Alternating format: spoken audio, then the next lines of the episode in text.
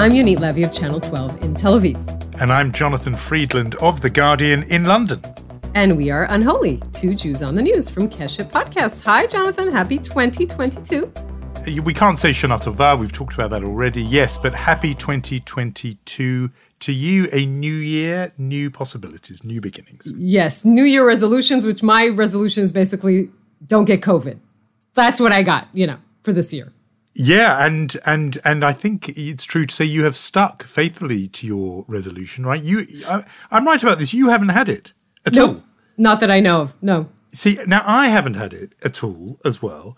I think that's less of a big deal in my case because I'm not kind of out and about in the world quite as much as you are because you're anchoring the nightly news. You're you even in the middle of COVID plus plus plus you had to go into a workplace with other people because of the Indeed. TV studio. I didn't yeah. have to do that.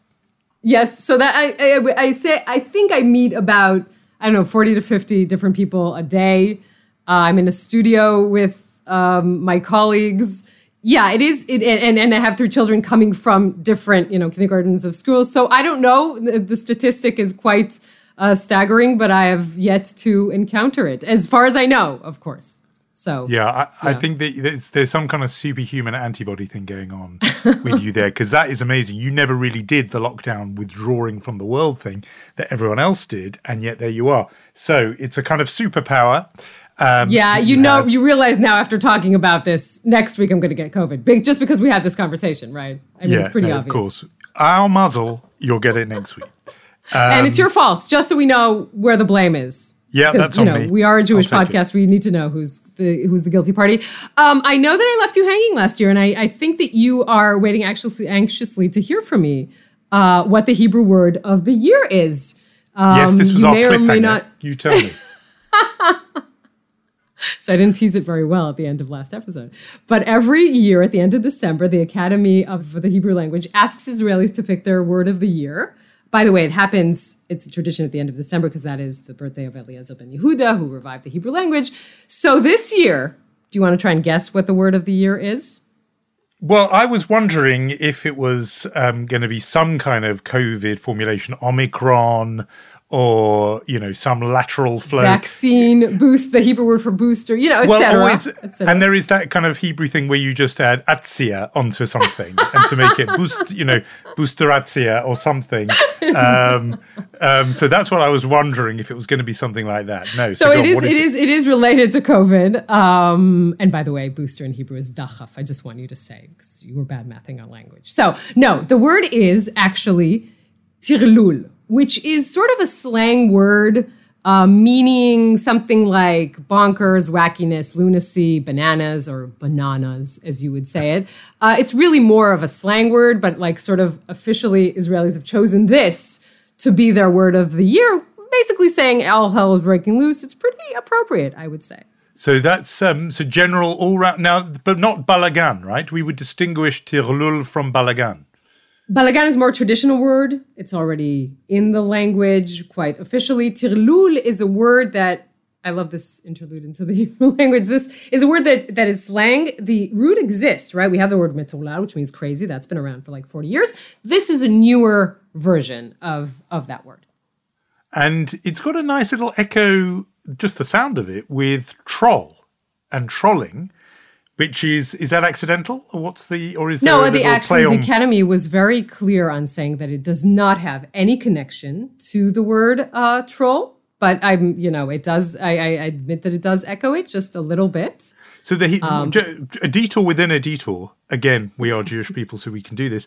The yes. academy in israel plays the same protective role over hebrew that for example the académie française plays protecting the French language from contamination from English? Does it is it as vigilant in protecting Hebrew? It's it's extremely vigilant, and indeed, what it is doing is finding the Hebrew versions of words coming in from English. It's not. I think it's a. I don't want to say it's a lost cause, but it is something that they try to do. And and while doing this, they try and incorporate these kind of words that are slang but still Hebrew inside the language to make it, you know, a language that's still right. Because the running, the, my little joke before was that in a way there is this uh, attempt sometimes to just Hebraicize basically every English word. So it's partnerim in the coalition and it's high tech and right. startup right. and all this business. Right, right, right, right. Anyway, so that's why I'm saying is, it's not a lost cause, but yeah. No, no, it, I, am I'm, I'm all for it. I was going to um, give you a little offering of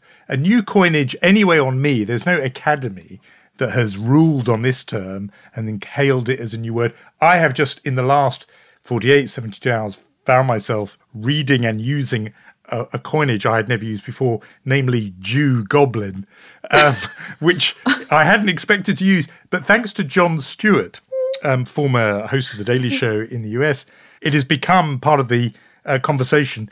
You know, everyone I'm sure uh, will know what this relates to. It's the comments he made about the depiction of the goblin bankers in Gringotts, uh, the bank vault or the big bank in the Harry Potter books and films. And as an aside in his podcast, he just mentioned that when he first saw the film, he just thought, oh, right, Jew bankers. The little goblin struck him as looking like Jewish caricatures. And that then just ran as things are prone to do in the electronic age and on social media. It morphed into, you know, Jon Stewart accuses J.K. Rowling of anti Semitism. He's uh, Jon Stewart has, has absolutely said he's not doing anything of the kind. He doesn't think that at all.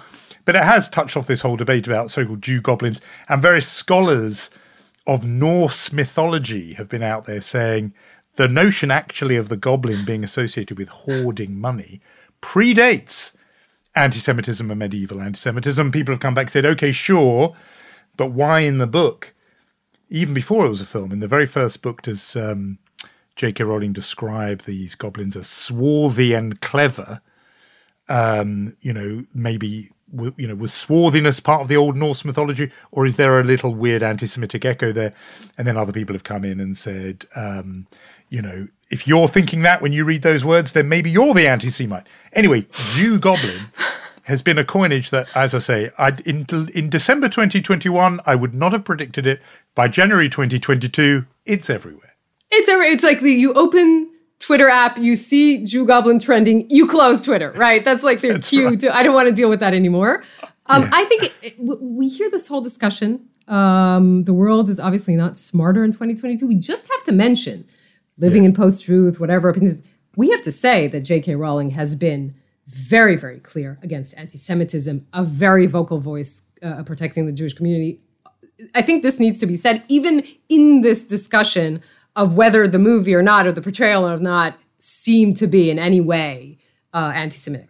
Not agree? only am I delighted and keen to agree with you on exactly that point, I think it's it's very relevant how the debate has played out because, in a way, um, you know, it's a kind of borderline call about those words in the book and the film and everything. But, and I, you know, I don't know whether this played a part in Jon Stewart walking back the remarks and stressing mm-hmm. that he was not accusing her of it, but certainly in the way the debate has played out, there has been such a desire to give her the benefit of the doubt for exactly the reason you said, which is in particularly here in Britain, when there was this issue about anti-Semitism in the Labour Party, uh, not many public figures actually wanted to join in. A lot had the same attitude you had to opening up Twitter and seeing Jew Goblin. They thought, you know, ra- close that, let me have nothing to do with it.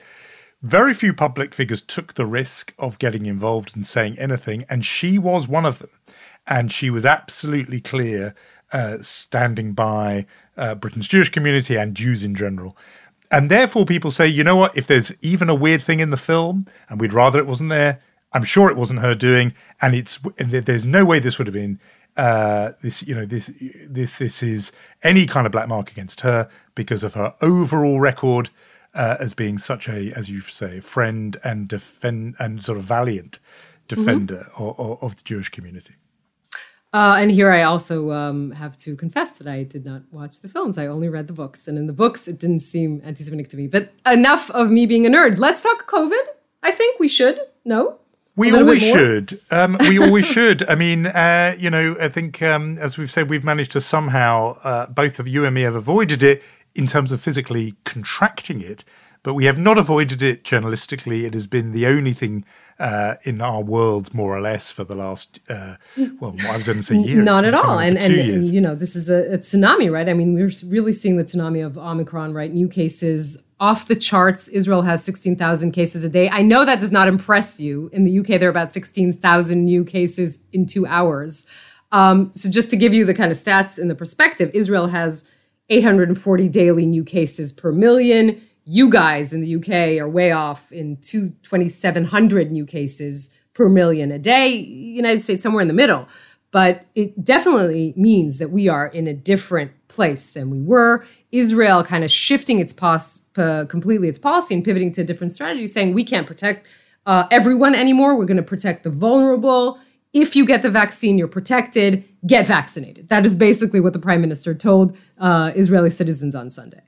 I find this hugely interesting. as I've said many times before, Israel has extra salience in this argument because it was a sort of ahead of the curve at so many stages.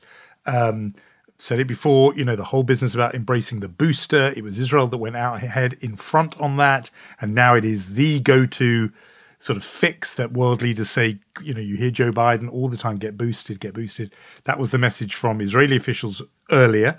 And therefore, this if if what you're saying is the new policy, I think people around the world are going to pay attention to that.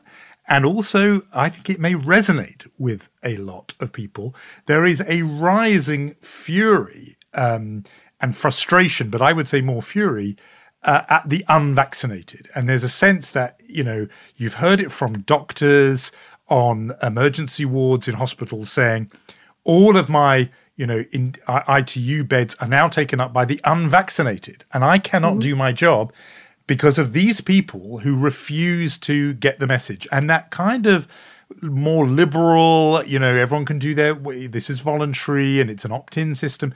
That there is impatience with that attitude, and I've heard people here say because we have this National Health Service here, you know, they we shouldn't pay for treatment of people who are unvaccinated. That's never going to become policy, but you hear it as an indication of the anger. And I wonder if that's going to become, uh, you know, Israel will become a country, if, you know, the policy is pursued as it could be, whether Israel mm-hmm. becomes a sort of model that people look to and say, you see, that's what we should be doing. Remember at the beginning of the pandemic, we were talking about tracing and testing and isolation. That is a thing of the past. And it's a little bit, look, it sounds a little bit like Israel has given up. And I think that's really important. When we talk a year into our podcast, our very first episode was called Vaccination. We're talking about, and you said this, right? Israel was the trailblazer with the vaccines, with the booster. Now it's saying basically it's it's abdicating its trailblazer status and saying, I can't do this anymore. I it, with these numbers and with this rate of infection, I can't contain this disease anymore. And it's a little bit like Israel is giving up right? The policy is is sort of we don't have a policy, or maybe like if you know the famous Arabic idiom, right? Allah bab Allah. We'll just, whatever will be will be. Um, we did Arabic for the first time on the podcast. Right? I, yeah, I think it re- reveals a big gap. We should be doing more of it. Um, but tell me, in practice, what this would mean, because if you're saying abandoning that, does it mean that if somebody tests positive, they uh, and they're in school, say, or they're a student, they go to school the next day, and if you're vaccinated, don't worry about it. And if you're not, well, that's on you. And well, the, thing- that, the, the person who's tested positive will no longer have to isolate and withdraw from society the person who, who, tests positive will have to withdraw, but the testing will no longer be the very accurate PCRs, but will be the much less accurate rapid home testing in which you have to trust that the parents are doing it and they're rightfully, you know, reporting back to what they found. So this is basically saying a lot of people and a lot of children are going to get infected because we don't have enough testing to do and enough sort of infrastructure to do all of this. Uh, okay, I, I think that is a bit of a problem. Yeah, no, we're already here at the Pretty Well the home testing, and I'm holding up onto the little Zoom camera here my home test kit just to show you tested negative just an hour or so I'm, ago. I'm very glad since we're on Zoom. yeah, I know because I, it's not. Yeah, it wasn't you. I was particularly worried about infection in this case. Although, what with technology being uh, what it is, no. I, I, the, the, that stage of the rapid testing and moving away from PCRs, policymakers are moving towards that elsewhere. What I wondered though was whether what you've been describing in Israel is a sort of um, first sign, a straw in the wind that is indicating that actually eventually we may move to a policy of of a of a shrug of saying, yeah, you've got it. You know what? It's mild enough now that we can cope if you're vaccinated and boosted. So just continue. Keep the restaurants yes, open. Everything keep mixing. Open. Keep going yep. on public transport because if you're vaccinated, you'll handle it. It's mild enough now. If not, not. And, that's and where I wonder if we're heading there. yeah, and let's let's say this is a risk, right? It's taking a risk, maybe because we don't have any other choice, but it still is a risk. We'll know in about two or three weeks for sure if that risk paid off or not. Um, now, I will want to mention this. You may have noticed Israelis are quite self involved. Um, but we, we need to mention this story the fact that Israel was the first to close down its borders when Omicron was detected. This was six weeks ago, exactly November 26th on Friday. Um, and it closed down its borders. Now, we have to, you know, obviously this podcast is indicative of that. Israel and diaspora have a special relationship. And there are so many families here that are separated by geography. Part of the family lives in Israel, part of the family lives in uh, diaspora. You have endless cases of weddings and funerals and births. And, you know, Israel can close its borders. It's a legitimate decision by a sovereign state. But if you close down the borders and you still have a Miss Universe pageant going on here, then it doesn't look good. And I chose those words carefully. And if you still, if you have no restrictions on, on Israelis at all, they have New Year's Eve parties, they're doing whatever they want. There was a 10,000 people, there were 10,000 people in a concert yesterday. And you don't let a mother visit her daughter who's about to give birth for the first time. You don't look good. And, and, and what I'm saying is that Israel, I think, failed in explaining its policy and maybe even apologizing to world diaspora and saying, we're, we're sorry about this. This is what we're doing right now. Please be patient with us. There was no kind of message like that at all that came across. Really striking you say that. I hadn't thought about the apology or communication. And isn't it interesting? It suggests that my expectations were so low, I didn't even anticipate there being one. But you're right, there could have been a conversation there from from both sides, but from Israeli policymakers to say to the Jews of the world, look, we understand that this is uh, painful and this is a loss. Mm-hmm. And you're absolutely right about every family. It's in my own family. My niece now, uh, now lives in Israel. Her her father has not been able to visit since she moved to Israel nearly two years ago. It's just not been able to happen. And there will be so many families where that is the case. Um, and uh, and, the, and and and the worry you have is that this is okay. It's a short term thing. It's just you know when everything will get back to normal.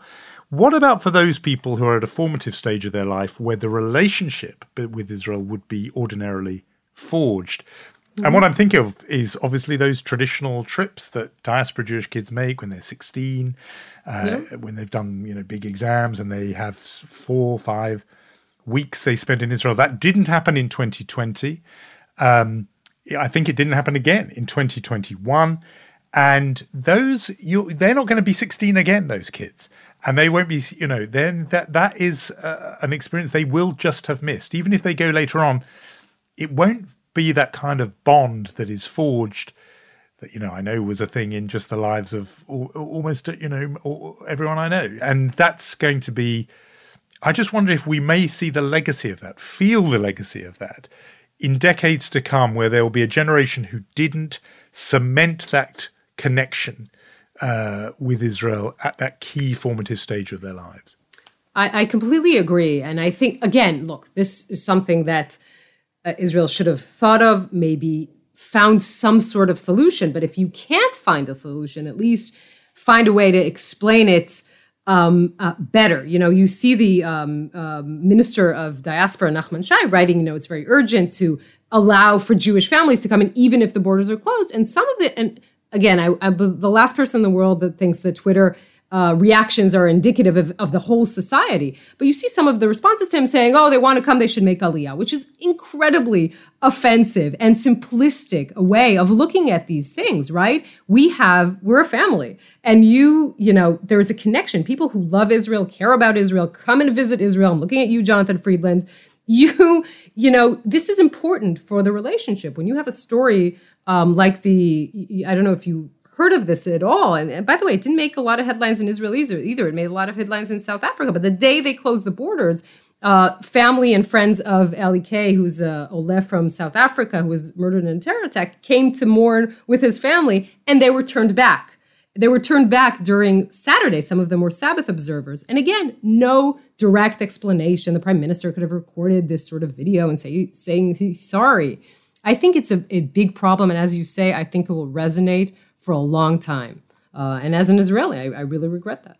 That thing you say when you you know we're a family, I think it's very it's a useful way of thinking. Sometimes dysfunctional. It. Sometimes. Yeah, no, because the reason why family works is it, exactly you don't always you know get on uh, easily, but you are bound up with each other's lives, and the it just reminds me of something which I know that people in diaspora said in order to explain the connection uh, Jews feel towards Israel.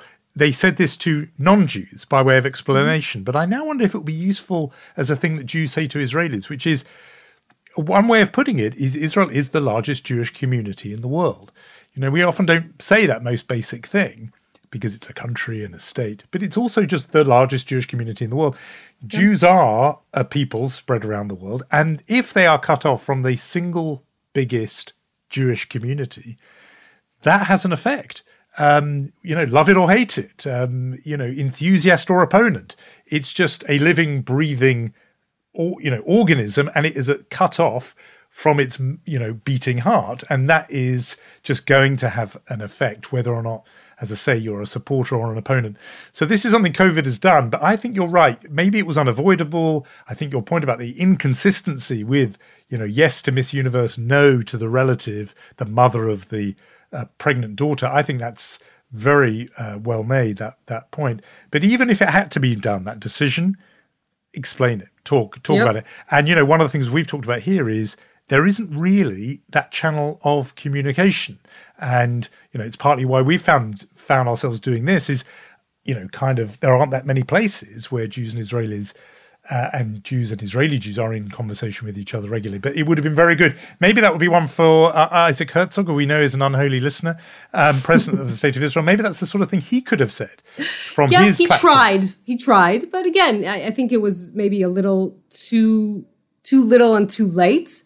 Uh, in Israel, we say "Al don't be right, be smart." It's not about being right. It's not even about being smart. Just be kind. I think is the point. And now, in the spirit of being kind, what would you like to talk about? Uh, well, we've talked. We've had you talking about you, so why don't I talk about you?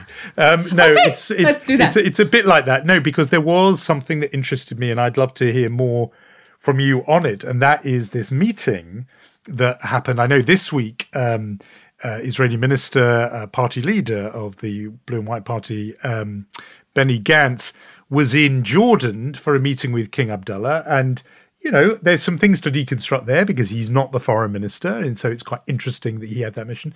But the bit that interests me is rather earlier, and maybe the two are related, uh, Benny Gantz has had a series of meetings with the Palestinian leader, Mahmoud Abbas, president of the mm-hmm. Palestinian Authority and of the PLO, chairman of the PLO. Um, they met, I think they even met in Benny Gantz's home. Look, I know this isn't, um, you know, automatically top of the news in Israel all the time, this stuff, and for reasons we might talk about. But what is going on there? Because for reasons which we may come on to, I think people outside Israel, perhaps even more than inside, are interested in this. Yeah, well, first of all, it was news in Israel, but more because of politics than because of diplomacy and peace. But I will get to the politics in a minute. Um, yes. So as you said, Benny Gantz, the security uh, defense minister and head of the Blue and White Party, met with Mahmoud Abbas in his own home, in Benny Gantz's home in Rosh Ain. This has not happened in a decade. The last Israeli politician who had Mahmoud Abbas visit his house is, of course, Benjamin Netanyahu in 2010. Um, so over a decade, they discussed civil matters, right? VIP permits and tax revenues. Bennett, uh, the prime minister, prefers the issues, ta- talking about the civic uh, uh, progress to discussing diplomatic uh, progress. But I think what's also interesting here, beside this, these conversations, they're very important because uh, Israel uh, has an interest in the Palestinian Authority being strong and vibrant, is also the politics. So, should I get into the politics, or do you want to talk diplomacy first? Well, uh, just on the diplomacy, um, you know, it doesn't surprise me that, in a way, it wasn't that big substantively. And I have to say, the interest abroad was not particularly great. There, there wasn't much coverage of any of these meetings. That's partly because everyone around the world, I think, now is in the era of COVID, is so inward looking. I think foreign news in general has mm-hmm. had less salience uh, because people have been very fixated on their own affairs. But before the pandemic, you know, when you talked about Israel, the only issue that got coverage really was the Israeli-Palestinian track. That that question, a bit, a bit about Iran, obviously, but that you know is seen to be the existential question. And it is why, and again, I know from our conversations, this is not the case inside Israel, but it is why, for example, people around the world, and of course, I'm broadly generalizing, there are exceptions, but a lot of world opinion was quite keen to see the back of Bibi Netanyahu because they thought he was an obstacle to dialogue and to peace. And so people who really knew nothing about Naftali Bennett's history and his positions on settlements and so on just thought, oh, good, they've got a new guy there. Now maybe there's this, there'll be and I'm using the phrase deliberately naively, oh, maybe this will restart the peace process. Even though, of course, people who know all about this know there is no peace process and there hasn't been for a long time. But mm. there was this assumption that, oh, if there's a change in government, the A must have thrown Netanyahu out because he's done nothing on the peace process and now it will restart. Now, that's obviously, we, you and I know that's very naive. It's not like that. But when there is a bit of movement, it's interesting. And so the fact they were in each other's house, uh, or uh, in Benny Gantz's house, that they had that meeting, at least, you know, is there some hope, even a tiny hope, that at least there is, to use that phrase from peacemaking, a political horizon? There is some form of uh, uh, uh, channel of conversation, even if that political horizon is actually a mirage. Is there some relief at all that at least they're talking? What's the answer you want to hear? Tell me the truth. I've, I've got to be. Lie to me, Yoni. Just lie to me. Look, um, officially, right? This government, the Bennett Lapid government, will not make any um, progress towards a Palestinian state, right? They have their mutual vetoes. Bennett, as long as he's prime minister, won't. Lapid, officially, even when he's prime minister, is not supposed to. But after saying all that, first of all, what is very important for this prime minister is civic progress, is economic progress for the Palestinians. And I will remind you that when we discussed, we talked to Yuval Noah Harari a few episodes back, and remember one of the insights in his book is what usually happens in history is what you least expect. I would say this is somehow still in the horizon. I wouldn't say it's only only a mirage. Uh, remember also Ben Rhodes saying, I, I prefer someone on the right who's telling the truth, and then we can have an honest discussion about what the future is, than someone who's hiding his true opinions. I'm not sure I answered your question, but I will go on to saying something about the politics of what is going on here. What is going on here uh, politically is that Benny Gantz is carving his own niche, right? You said it's not the foreign minister, it's not even the prime minister, it's the defense minister meeting with uh, the head of the uh, Palestinian Authority or or the King of Jordan, and he's trying to sort of wink at the uh, uh, center left in Israel, saying, "I am." I am the person who will be your Yitzhak Rabin, right? That is what he's saying. the more Bennett is moving to the center, he is trying to get the uh, uh, left part of his coalition. That is also what is going on. No, I get that completely. And, and the idea that, of course, it's politicking and Gantz's brand, in a way, was to be the Rabin of our time, meaning the general turned peacemaker politician.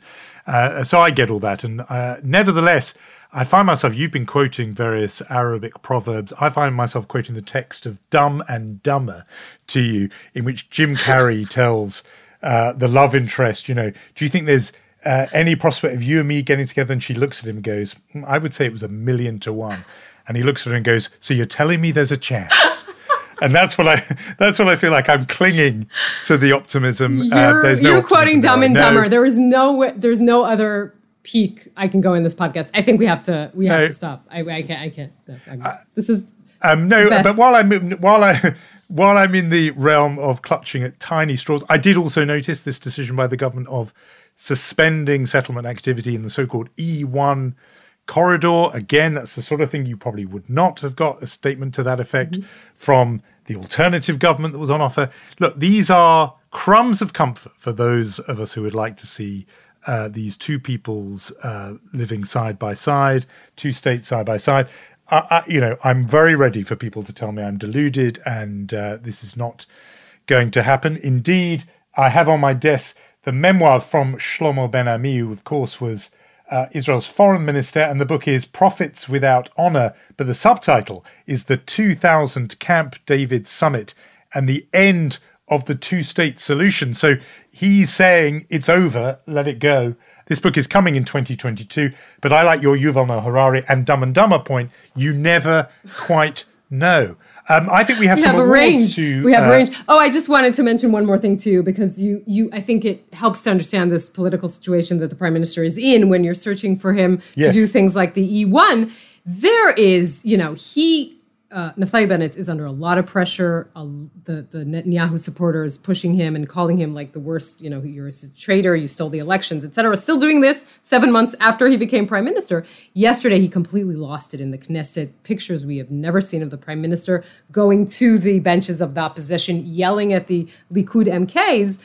Um, this is the situation he is in, and I think it's important to understand when we expect him to do you expect him to do all kinds of, of, of different um, things towards peace. This is where he is. And I think we kind of need to also remember that in all of our uh, conversations. But yes, let's indeed dole out awards. Jonathan, would you like to begin? Just before you, I go on to that. And by the way, I don't expect him, but I'm just, I'm just hope and expectation, very different things.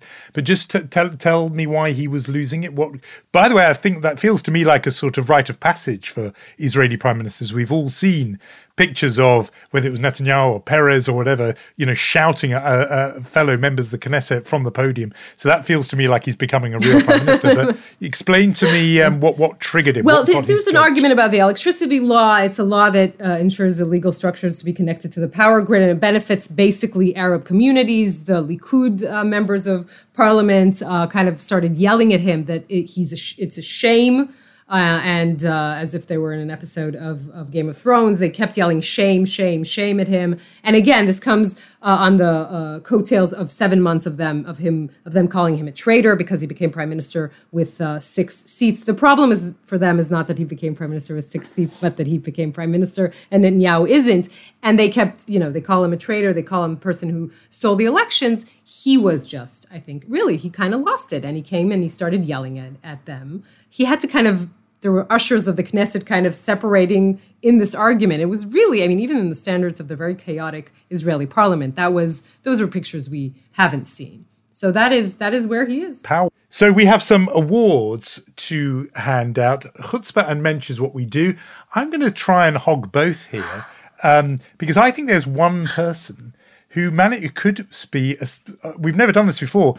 A simultaneous. Uh, winner of both at once, and that is uh, the former rabbi for the uh, Chabad community in Poway in San Diego, uh, Rabbi Israel Goldstein. Um, obviously, Mensch because he was something of a hero when that synagogue uh, came under fire in what turned out to be a deadly shooting in 2019. He was hailed uh, as something of a hero afterwards and went to the White House and met the president and even spoke at the UN, uh, Rabbi Yisrael Goldstein.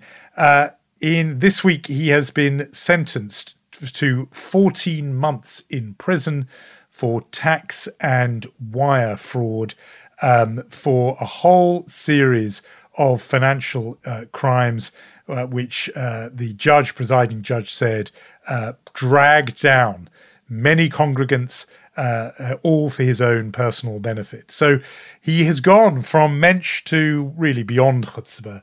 Uh, in just a matter of a couple of years. Uh, and so he has a claim, Rabbi Yisrael Goldstein, uh, to uh, be a double award winner. Um, so I'm gonna, um, you know, you hogged the both the mensch and chutzpah, but I'm gonna give a mensch award anyway, just if I can, you know, if I may.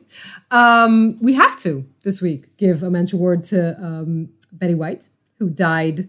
Oh, of course. I think three weeks less, even short of her 100th birthday. Uh, she was going to be 100 in uh, J- January 17th. Such a prolific career, such a pillar of American comedy and sitcom as someone who managed to kind of reinvent herself uh, constantly, which is very hard to do in Hollywood and with the ageism, especially ageism targeted against uh, women. Um, you know, I I just think she was an awesome lady, and I'm definitely not alone in this. Um, and since we were talking so much about Mindy's piece, we have to uh, play this clip that actually Martin Indyk found on Twitter, which is Golden Girls' version of peace in the Middle East. And of course, uh, uh, Betty White herself uh, participating in this. Um, let's listen in for a sec. At 2 in the morning, waiting for George to come home, I called a radio talk show. I gave them the solution to the crisis in the Middle East. Giving the Palestinians Greenland? I didn't know that was you. You were great. giving the Palestinians Greenland? It's a big place. Nobody uses it. We do not on this podcast endorse giving the Palestinians Greenland. This was just a joke. We don't. And Martin Indyk, I remember he resurrected this when uh, there was the story about Donald Trump wanting to see if he could buy Greenland. And Indyk rather brilliantly suggested maybe this is what um, Donald Trump has in mind. And he canceled the meeting the with Denmark because they wouldn't sell Greenland to him. Remember that? Uh, good times, that, good times. I mean, it's so. Um, you sometimes wonder if you just dreamed it, but how brilliant that Betty White was there first um, with that rather look, which is more likely? You know, Yuval Noah Harari's idea. It's the thing you don't expect to happen. Which is more likely? My hope that somehow, you know, the Benny Gantz thing leads to some Middle East uh, talks, or the Betty White plan, uh, and you know, there is there is there's as much Tirlul in both. but um, there's Tirlul to go round with this the craziness the way, of all of this. Make, can we just make the point that this series was called in the mid '80s "The Golden Girls"? Three out of the four main characters were playing women in their 50s. This was called The Golden Girls. This would never happen today. At least in that regard, we we kind of advanced as a as a species, don't you think? Wow, I didn't know that. Yeah, what would happen today is that people would say the word girls is, is demeaning and we just call it golden people of a, you know, opposite but. But also gender. the idea they in their fifties, they I think they were played as if they were terribly elderly, and I'm not sure. I possibly I'm saying this because I'm in my. 50s. We would just today we just um, call it Sex the, in the City or whatever the remake is. I can't believe yes, they called it Golden exactly. Girls. Unbelievable. Shame on you. So we have gone. We've gone from Dumb and Dumber to the Golden Girls via Yuval Noah Harari and Shlomo. I've taken you down. I wanted not, you to become are, stop being this British intellectual and start quoting Jim Carrey. this is what I wanted to happen. We are nothing if not eclectic on Unholy. If you have enjoyed everything you've heard, uh, do tell your friends give us a review or a rating. Lots of you are doing that, which is all good. Uh, on Instagram, we are at two Jews, um, and you. I'm, I'm hoping you you are a subscriber. You'll need. If not you, who? That would be kind of embarrassing if I wasn't. I will say thank you to Lior Friedman, REP, Rom Atik, head of podcast, Omer Primat, and Irad Esher for original music. And you and I shall meet next week, Jonathan. Let's be optimistic at we, least. We shall, that. and I look forward to it. Yeah, negative test in hand. See you then.